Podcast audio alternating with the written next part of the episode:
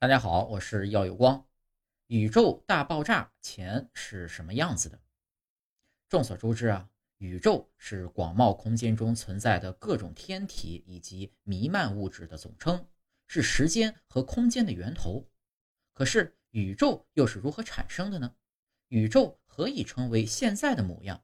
或者说，在宇宙诞生之前，世界万物又是怎样的一种状态呢？实际上，对于宇宙的诞生和形成，目前被普遍接受的观点呢，即宇宙大爆炸，也就是说，宇宙是在一次大爆炸中诞生的。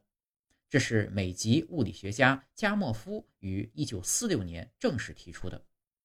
宇宙大爆炸理论认为，在大约150亿年以前，宇宙的直径只有短短的十分之一米，可是它的温度和密度却高得让人无法想象。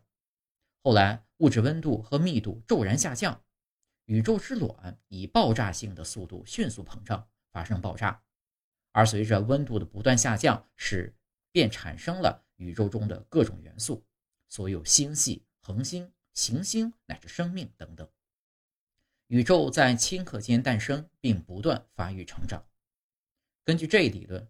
我们如今看到的一切，都是在宇宙大爆炸之后的一瞬间开始，并逐渐形成的。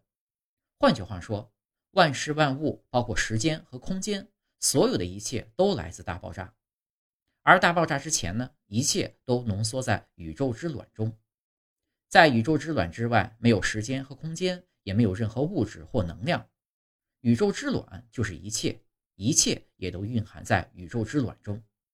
所以，宇宙是从既没有时间也没有空间的虚无之中，以惊人的速度迅速膨胀并瞬间产生的。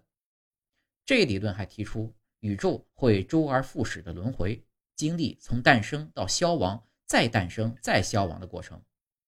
而我们目前的宇宙呢，也只不过是从过去到未来的无数历史中的一个宇宙而已。不过，到目前为止，宇宙大爆炸理论还不是一个确定无疑的理论学说。宇宙起源还存在其他的可能性，因此大爆炸之前的宇宙，或者说宇宙最初的状态到底是怎样的，还需要我们持持之以恒的探索、研究和发现，这需要一个漫长的过程。